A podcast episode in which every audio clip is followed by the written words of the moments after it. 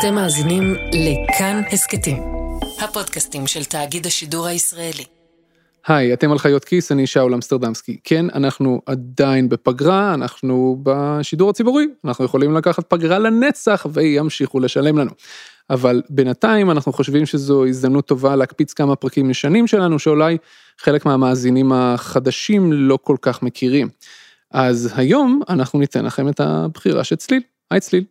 אני ממליצה על הפרק לאן נעלמה הפועל גבת יגור שהובילה דנה פרנק. הפרק הזה יצא ב-2018, הוא פרק 73 שלנו, כשעדיין גיבשנו את השפה ואת האופי של התוכנית, ויכול להיות שלא מספיק אנשים שמעו אותו, ולדעתי חבל.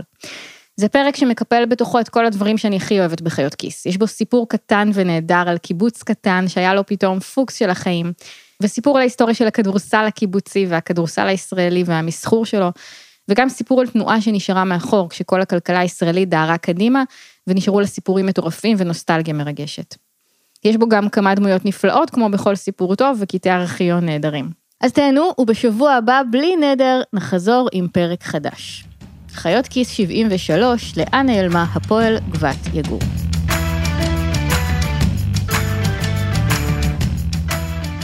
לפני שנתחיל, שאלה. מי זכה בגביע המדינה בכדורסל ב-1977? נכון, מכבי תל אביב. ומי זכה ב-1976? וזוהי שריקת הסיום, 72-67 לגבת יגור.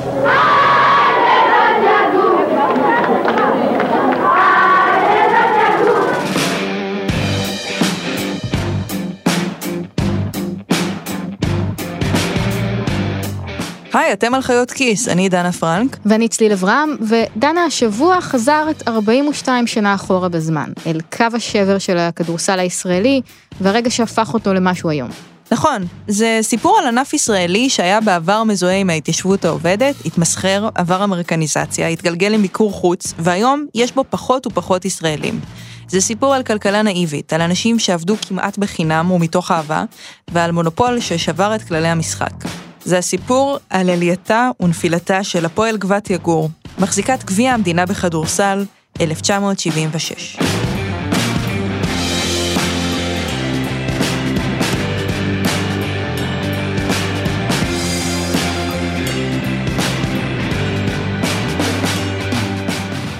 ב-18 במרץ 1976, הסנטר של הפועל גבת יגור, בועז ינאי, נסע 110 קילומטרים בכבישים משובשים, באוטובוס מלא בגברים גבוהים. כל הדרך מעמק יזרעאל ליד אליהו בתל אביב.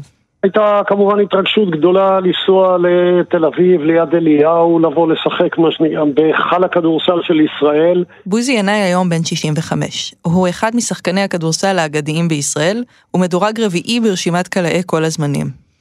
בין 1956 ל-1976 רשימת מחזיקות גביע המדינה בכדורסל הייתה די הומוגנית. מכבי תל אביב, מכבי תל אביב, הפועל תל אביב, מכבי תל אביב, מכבי תל אביב, מכבי תל אביב, מכבי תל אביב, הפועל תל אביב. אבל יחד עם הפועל תל אביב ומכבי תל אביב היו באותן שנים בליגת העל, שנקראה הליגה הלאומית, עוד קבוצות כמו הפועל רמת גן, הפועל ירושלים ומכבי חיפה. אבל גם הפועל גבעת ברנר, והפועל גן שמואל, והפועל מגידו, הפועל ניר דוד, הפועל משמר העמק, הפועל אשדות יעקב, והפועל גבעת יגור. להפועל גבעת יגור היו כמה שנים טובות, אבל ב-1976 קרה שם משהו. הם ניצחו וניצחו וניצחו. ברבע גמר הגביע קרה דבר יוצא דופן. בגדול זאת הייתה שנה מופלאה מהבחינה הזאת, שהקבוצה הצלחנו לגבור על מכבי תל אביב ברבע הגמר, הקבוצה הצליחה לנצח את מכבי תל אביב, לאחר מכן היה חצי הגמר והגמר נגד הפועל תל אביב ביד אליהו. אף אחד לא ציפה מהם לקחת את הגביע, גם לא הם עצמם. וזה היה מסוג אה, של אותם משחקים, שאני מדבר מהצד של הפועל תל אביב, כי שמעתי את זה אחרי זה, שהיה ברור להם שבאים, משחקים, מנצחים והולכים הביתה. Mm-hmm. אנחנו באנו ואנחנו הראינו שזה לא ככה. גבת יגור ניצחה את הפועל תל אביב ביד אליהו 90-76.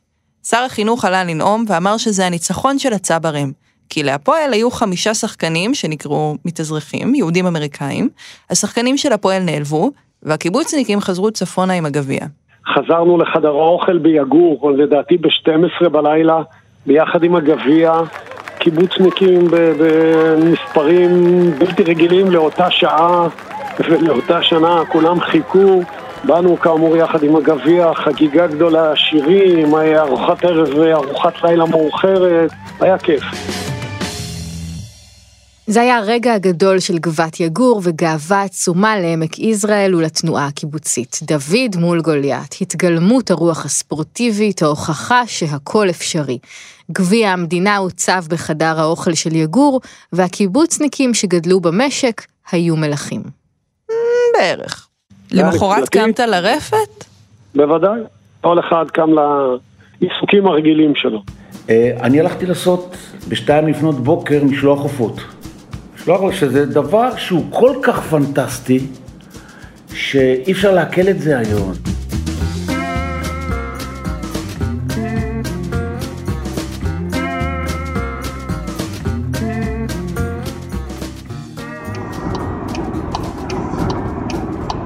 הגעת ליעד. נעים מאוד, מורן. שלום. את? דנה. דנה. ואת? צליל, נעים מאוד, יופי, אחלה שבאתם. איזה כיף. זהו, זאת בת. 42 שנה אחרי, ביום שני, בשעה 12 בצהריים, השמש של עמק יזרעאל זורחת על קיבוץ גבת והדשא שלו ירוק מאוד. הקיבוץ הופרט בתחילת שנות האלפיים, היום גרים בו 900 איש ויש בו רפת, שדות של חיטה ותירס, מטעי זיתים ומפעל טפטפות. מורן, שנולדה בגבת והיום היא מנהלת הלשכה של מנהל הקהילה, זה מזכיר קיבוץ בשפה של הפרטה? לוקחת אותנו למשרדים של המפעל.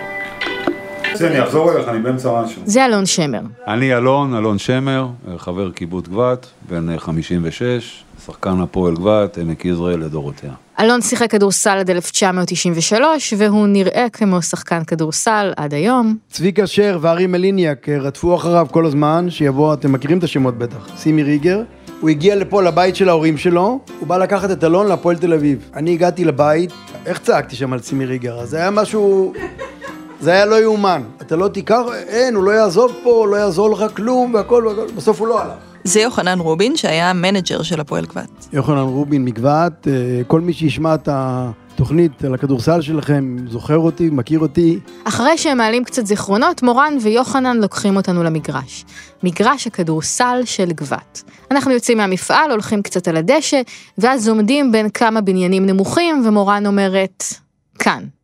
וכאן, אין דרך נעימה להגיד את זה, יש מגרש חנייה. מגרש חנייה קטן, אפילו. אבל בזמן שאנחנו רואות מגרש חנייה קטן, הקיבוצניקים רואים את יציע החלומות מהילדות שלהם. זה לא יאומן, ניצחנו פה את הפועל תל אביב, הם הגיעו לפה למגרש בגבת, היינו גבת לבד, וניצחנו אותם פה. ואחרי זה היה ערב תרבות בחדר אוכל, באותו ערב, ויצא יומן משק מיוחד. והחברים היו באים שלוש-ארבע שעות לפני זה לתפוס מקום.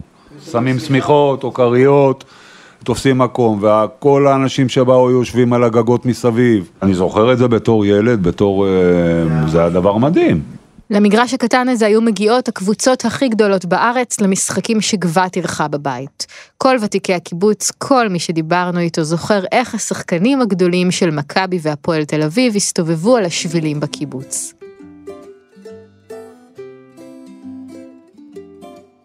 מכבי תל אביב התארחו בגבת, והם ישנו בבית הילדים, במיטות הקטנות של הילדים. בבוקר באה מטפלת, רואה רגליים ארוכות, יא, זה היה בדיחת המשק. אז איך הפך מגרש הכדורסל למגרש חנייה?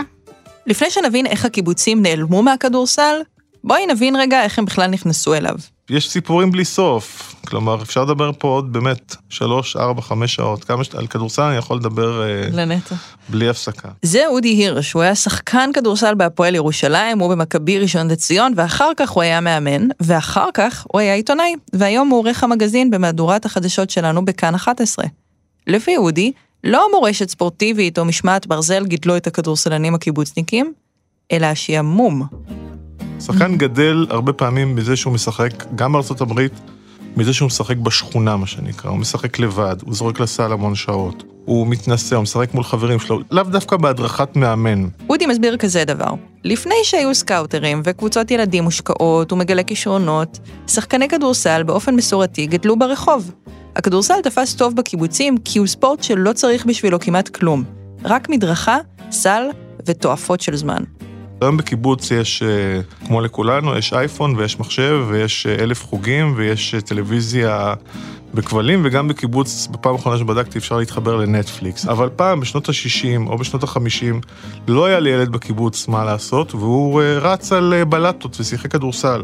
וככה ילדים גדלו פרא וגדלו טוב, שחקנים כמו בוזי ינאי או איתמר מרזל, הכוכבים של גבת יגור הגדולה ההיא.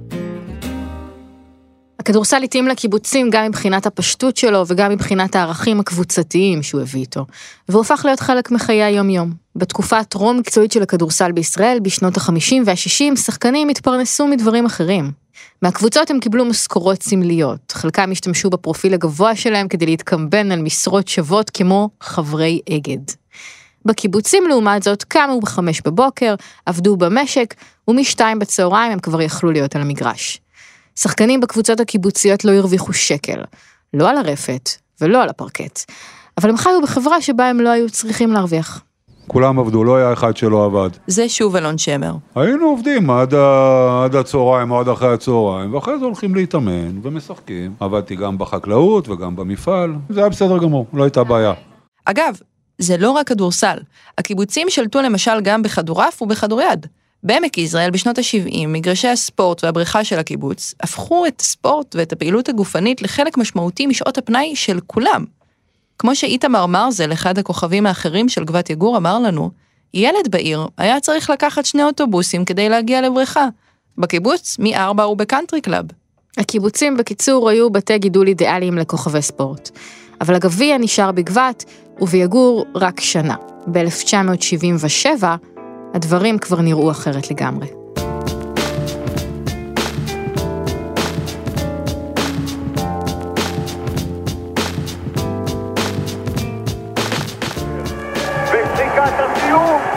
אירופה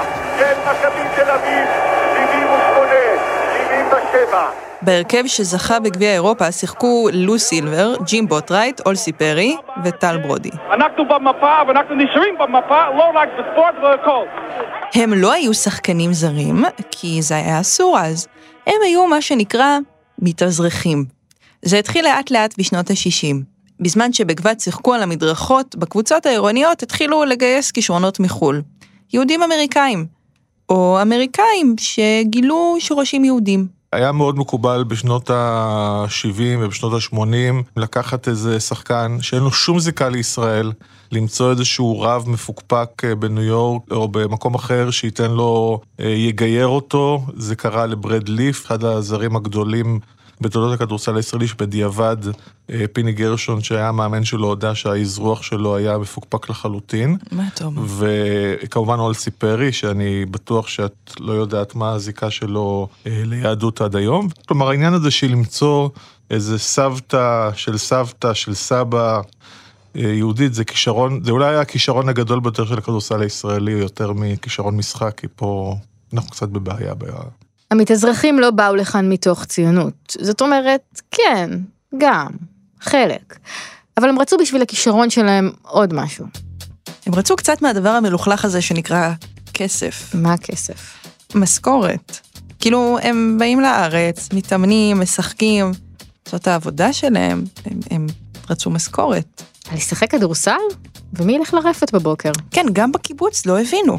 היו פה דברים שהקיבוצים בכלל לא... לא יקלו את זה, לא יקלו שצריך להביא שחקן ולשלם לו כסף. לא היה דבר כזה. זה שוב יוחנן, המנג'ר של הפועל גבת. בועז ינאי, אתם מכירים אותו עד היום, הוא גר פה בנהלל, הוא היה משחק אז בגבת יגור, ללא תמורה. אין, לא היה כסף. איתמר מרזל, אם אתם אה, מכירות, כוכב עליון היה, לא קיבל גרוש. אז לא היה דבר כזה לקבל כסף. זאת אומרת, בעיקרון, הקיבוצים יכלו להביא גם הם שחקנים מתאזרחים ולשלם להם ולהתחרות בקבוצות האחרות. הם לא רצו. זה מה שסיפר לי איתמר מרזל, הכוכב של הפועל גבת יגור, שגם היה אחר כך קפטן נבחרת ישראל בכדורסל. כי אל תשכחי שבתנועה הקיבוצית אז, אי אפשר היה לקבל את זה שבקיבוץ כולם קמים בבוקר בשעה שש, בחמש או בשש בבוקר, כולם אה, הולכים לעבודה, ויש איזה חמוד אחד שהוא יקום בסביבות 12 ויופיע בחדר אוכל עם עיניים שבקושי שטף את העיניים, הוא קם כרגע מהשינה, והוא אה, אה, שחקן כדורסל. זה היה בלתי אפשרי.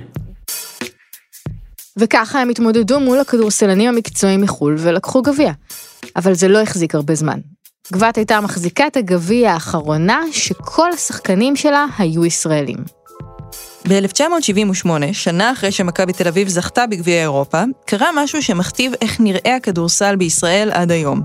מכבי תל אביב טענה שכדי להמשיך לעמוד ברף שהציבו הקבוצות באירופה, היא לא יכולה להתבסס על הגניוס היהודי ועל קיבוץ גלויות. לראשונה הממשלה אפשרה לקבוצות הכדורסל בישראל להחתים זרים. זה לא שמכבי תל אביב והפועל תל אביב יש להם שחקן אחד.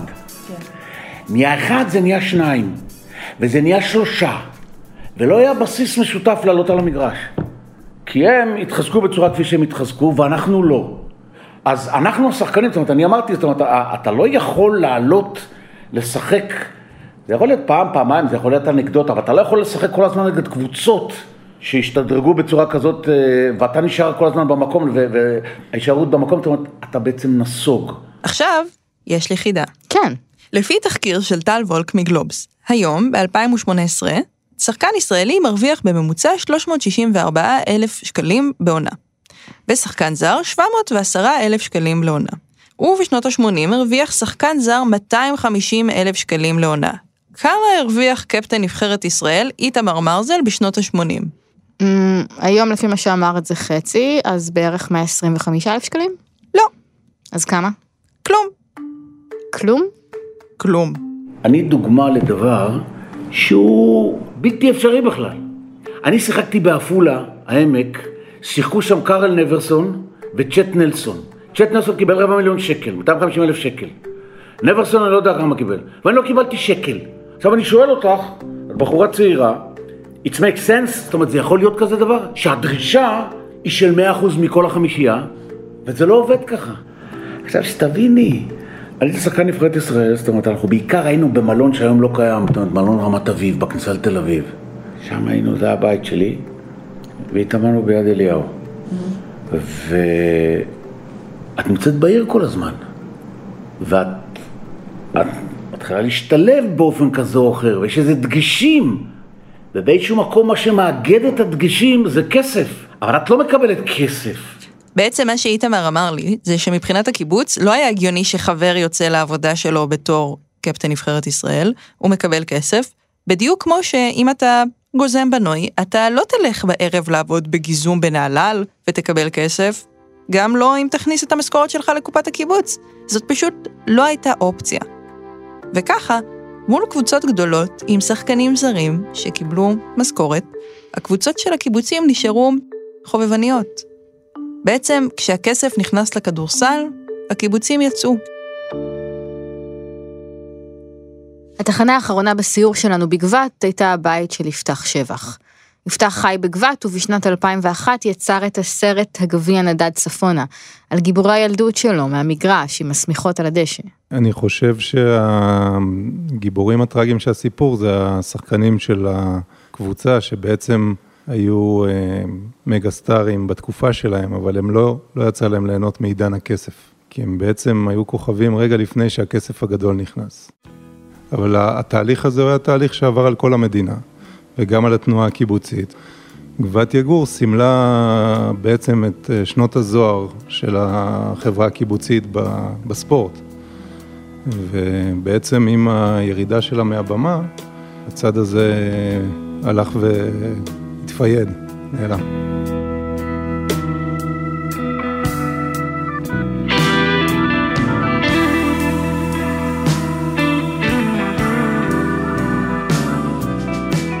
הזכייה בגביע אירופה וכניסת הכסף הגדול חיסלו את הספורט בקיבוצים. לא מיד, אבל בהדרגה ובאופן ברור.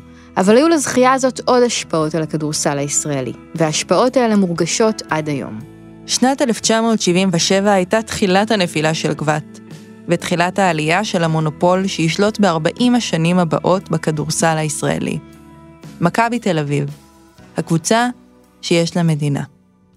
הזכייה בגביע אירופה נתנה למכבי משהו נוסף מלבד גביע להצטלם איתו, משהו שלא היה לאף קבוצה ישראלית מלבדה, זכויות שידור על משחקי הגביע האירופי. בגביע האירופי לאלופות, שמאוחר יותר שינה את שמו ליורליג, זה עובד ככה. חלק משמעותי מהכסף שהליגה עושה מגיע מזכויות השידור. כל קבוצה מקבלת את הזכות למכור את השידורים במדינתה. בתמורה, הקבוצה מעבירה לליגה כמה עשרות אחוזים מסכום המכירה. אגב, זאת הסיבה שיש 12 קבוצות שחתומות על הסכמים שישחקו ביורוליג שנים קדימה, בלי קשר למעמדן. הן פשוט הקבוצות שמכניסות הכי הרבה כסף בזכויות שידור. בשנת 2005 העמותה לחופש המידע הגישה בקשה לחשוף את הסכום שמשלם הערוץ הראשון עבור שידור המשחקים. היא גילתה שבשש השנים שקדמו לבקשה, משנת 99, שילם הערוץ הראשון 26 מיליון דולר. בכל מקרה, צינור הכספים של גביע אירופה לאלופות נתן למכבי תנופה ומקור הכנסה שלא היה לאף קבוצה אחרת בישראל. ומכבי פיצלה את המשאבים שלה. מה שמכבי עשתה זה התנהגות מונופוליסטית קלאסית. בעצם אה, היא לא רק דאגה להיות יותר טובה בעצמה, היא דאגה שלא יהיה עליה שום איום. זה גיל שלי, הוא יו"ר של חברה בשם צבירן, שמייעצת בנושא משכורות, ועוסק בהשקעות כבר עשרות שנים. כשהוא צריך להציג את עצמו, הוא לא מדבר על עסקים. אה, הסתכלתי על חשבון הטוויטר שלך, כן. ואתה מגדיר את עצמך שם בתור... בתור אוהד ג'יינטס, אוהד מכבי ואוהד מכבי פוקס לשעבר, אם אני זוכר נכון. גיל אהד את מכבי מגיל 6 ועד אחרי הצבא, כשהוא התחיל לגלות איך הקבוצה מתנהלת כלכלית. וזאת הסיבה שגיל ומכבי נפרדו, פרידה שגיל עצמו מגדיר כקשה יותר משברון לב. פרידה בגלל כסף. אם אתה מוציא בכדורסל, אם אתה מוציא את השחקן הישראלי הכי טוב מהקבוצה היריבה שמאיימת עליך, אז אתה בעצם דואג שלא תהיה פה תחרות. הם עשו את זה בהרבה מאוד דרכים, זאת הדרך הבולטת, אם אנחנו יכולים לזכור טוב את חנן קרן, זו הייתה דוגמה נפלאה של שחקן ש... איים עליהם לכאורה, mm-hmm. ומכבי לקחו אותו והושיבו אותו על הספסל, לא כדי שהוא יחליף את מיקי ברקוביץ', כי אותה תקופה שיחקו שישה שבעה שחקנים, החמישייה שיחקה כמעט 40 דקות, שחקנים היו יוצאים רק אם היו מקבלים חמש עבירות. אז חנן קרן פשוט לא זכה לשחק במכבי, ומכבי לא לקחו אותו כדי שהוא יהיה, באמת יהיה מחליף לעמדה של מיקי ברקוביץ', אלא לקחו אותו כדי שהוא לא ישחק אז בהפועל רמת גן. חנן קרן, גם הוא קיבוצניק, חתם בקבוצה ב-77. אחריו היו עוד הרבה שחקנים טובים. כולם רצו לקחת חלק בקבוצה של ישראל. רבים מהם לא זכו לקום מהספסל. וככל שהספסל הלך והתחמם משחקנים ישראלים מוכשרים שישבו עליו, המדינה הסירה עוד ועוד מגבלות על העסקת שחקנים זרים. די מהר עברנו משחקן אחד לשניים ולשלושה. ב-1998 קרה עוד משהו משמעותי. המדינה החליטה לתת לשחקנים זרים פטור ממס.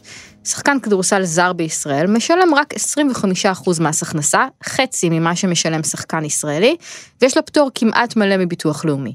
הנה שוב וודי הירש. הסכומים שאתה סוגר עם שחקן הם נטו, כלומר צריך להבין שבכדורסל הישראלי, אה, כשאתה סוגר עם שחקן, אתה סוגר איתו על כמה נכנס לו לכיס בסופו של דבר. זאת אומרת שנגיד שיש שחקן ישראלי ושחקן אמריקאי, ועם שניהם סגרתי את אותו שכר נטו, העלויות שלי כמעסיק גדולות יותר אם לשחקן ישראלי? כן, אה, אם לוקחים בחשבון את עלויות השכר ואת כל המסביב, הישראלי יהיה יקר פי שניים. אז גם אם יש ישראלי שהוא ברמה בינלאומית, עדיין משתלם יותר להביא מישהו מאמריקה?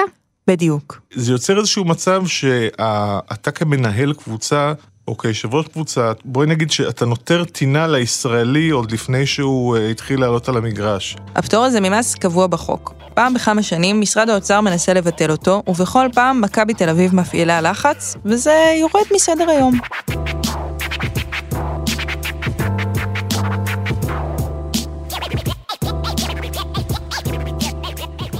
כשהגעתי לדירה של איתמר מרזל, השעה הייתה עשר בבוקר והטלוויזיה הייתה דלוקה על ערוץ הספורט. באולפן היה גרבג' 2 של המונדיאל. הפרשנים ערבבו חפיסת קלפים, שלפו שני שמות של קבוצות ואמרו מה הסיכוי שהן תיפגשנה בגמר. שאלתי את איתמר מה היה כל כך מיוחד במשחק שלו בקבוצת הפועל גבת יגור, לעומת הקבוצות בהן שיחק אחר כך. יש הבדל אחד חד משמעי בין יגור וגבת יגור לבין כל השאר. יגור זה הבית. אני הייתי נציג של הבית. אני קיבלתי, אפשר לראות את זה בצורה כזאת או אחרת, אני קיבלתי, או ככה אני ראיתי את זה, איזשהו מנדט, לייצג את, ה, את הציבור הזה, להיות שליח של הציבור הזה, זאת אומרת, ככה אני תפסתי את זה. זה נשמע מילים קצת לא, הייתי אומר אפילו לא לעניין, אבל אני יכולתי לשמח ציבור שלם. ובסלנג, זאת אומרת, זה עשה לי את זה. שיגור ואור גבת יגור ניצחו, זה היה ניצחון. של, ה, של המכורה שלי, של ההוויה שלי, של מי שאני והאנשים ש, ש, ש, שאני נמצא איתם ביחד. אני גומר משחק אה, ביגור, אני ממשיך לראות את האנשים האלה למחרת, עם חלקם אני עובד, זאת אומרת, יש קטע של בילוי, זאת אומרת, אתה פוגש אותם על המדרכות, אתה חי בתוך ציבור מסוים. כששיחקתי בהפועל תל אביב, זאת אומרת, אה, נגמר האימון ואני חזרתי לבית הפרטי שלי, זאת אומרת, ובזה התחיל ונגמר העניין. וזה אולי הדבר הכי עצוב בכל הסיפור הזה, בכל הטבות המס ורישיונות התעסוקה לזרים וכל הג'אז הזה. הקשר הישיר של הספורטאי לקבוצה שלו. במצב הנוכחי שבו שישה ושבעה זרים משחקים בהרכב, ילדים ישראלים כבר לא ממש גדלים לתוך התחושה שהחלום של פרקט והטבעות בהישג ידם. כמה מהמרואיינים לפרק אמרו לי שלא ירשו לילדים שלהם לשחק כדורסל, כי גם אם הם במקרה עילוי, זה לא מספיק כדי להתחרות באמריקאים שיעלו חצי מהמחיר שלהם ויקבלו את כל הדקות מגרש. אם כי לא בטוח שזאת הבעיה. אודי הירש חושב שהסיבה לכך שאין עילויים כאלה בכדורסל הישראלי היום אחרת לגמרי. הטענה הבסיסית שאומרת היום, ופה אנחנו יכולים לחזור לסיפור של גבת יגור, mm-hmm.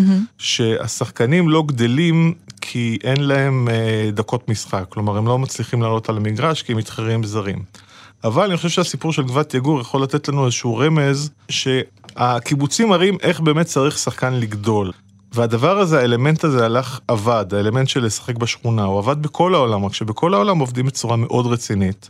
ובישראל עובדים בצורה פחות רצינית. אנחנו מדינה שהייתה, אתה, כולם התבדחו על נושא החיים עצמם של נתניהו, אבל כן. החיים עצמם זה מה ששולט פה, גם מבחינת תקציבים, תקציב הביטחון פה הוא מטורף.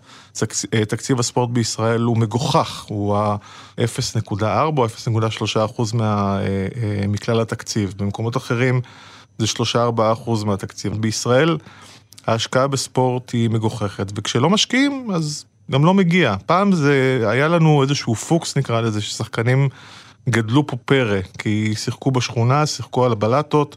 היום הנס הזה כבר לא קורה, כי השחקנים שגדלו פעם הם בבית אה, מול המחשב או אה, מול הטלוויזיה. וצריך mm. להוציא אותם, וצריך לעשות איתם משהו הרבה יותר אקטיבי, להביא להם מאמנים הרבה יותר טובים, וזה לא קורה, זאת אומרת, אני לא בטוח שזה קשור דווקא לנושא של האמריקניזציה. האמריקניזציה זה התוצאה הסופית, שרואים שאין פה שחקנים אה, גדולים, אז אה, צריכים שיגיעו אמריקאים. ב-2007 חוקק החוק הרוסי, לפיו בכל רגע נתון חייבים להיות שני שחקנים ישראלים על המגרש. בימים אלה מנסה מכבי תל אביב לבטל את החוק הזה.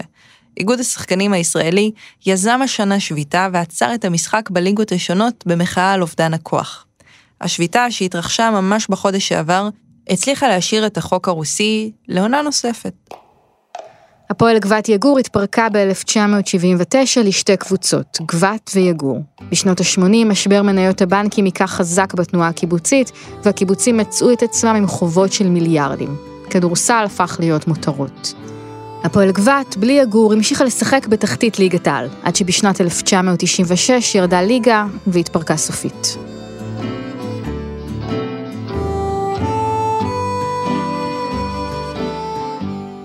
הרי כשאת קמה בבוקר, את מתחילה את המסע שלך, את מתחילה להתפשר.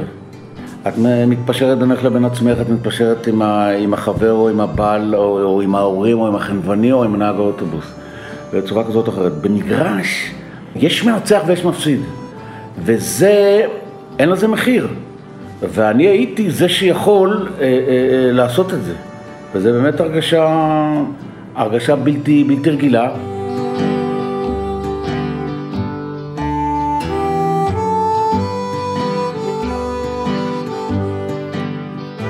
אנחנו היינו חיות כיס. העורך שלנו הוא רום אטיק, עורך הסאונד הוא אסף רפפורט.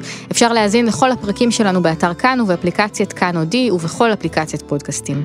אם אתם רוצים לדבר איתנו על כדורסל או על קיבוצים, הצטרפו לקבוצה שלנו חיות כיס בפייסבוק. תודה לבן לב על הרעיון לפרק. תודה לטל וולק, עורך הספורט בגלובס, שייעץ לתחקיר. תודה לארכיון ערוץ הספורט על הקטעים מתוך הסרט הגביע נדד צפרונה בבימוי יפתח שבח, בהם השתמשנו, ותודה לחברי קיבוץ גבת. תודה רבה, דנה פרנק בת יגור. תודה לך, ציל אברהם, ותודה רבה לכם.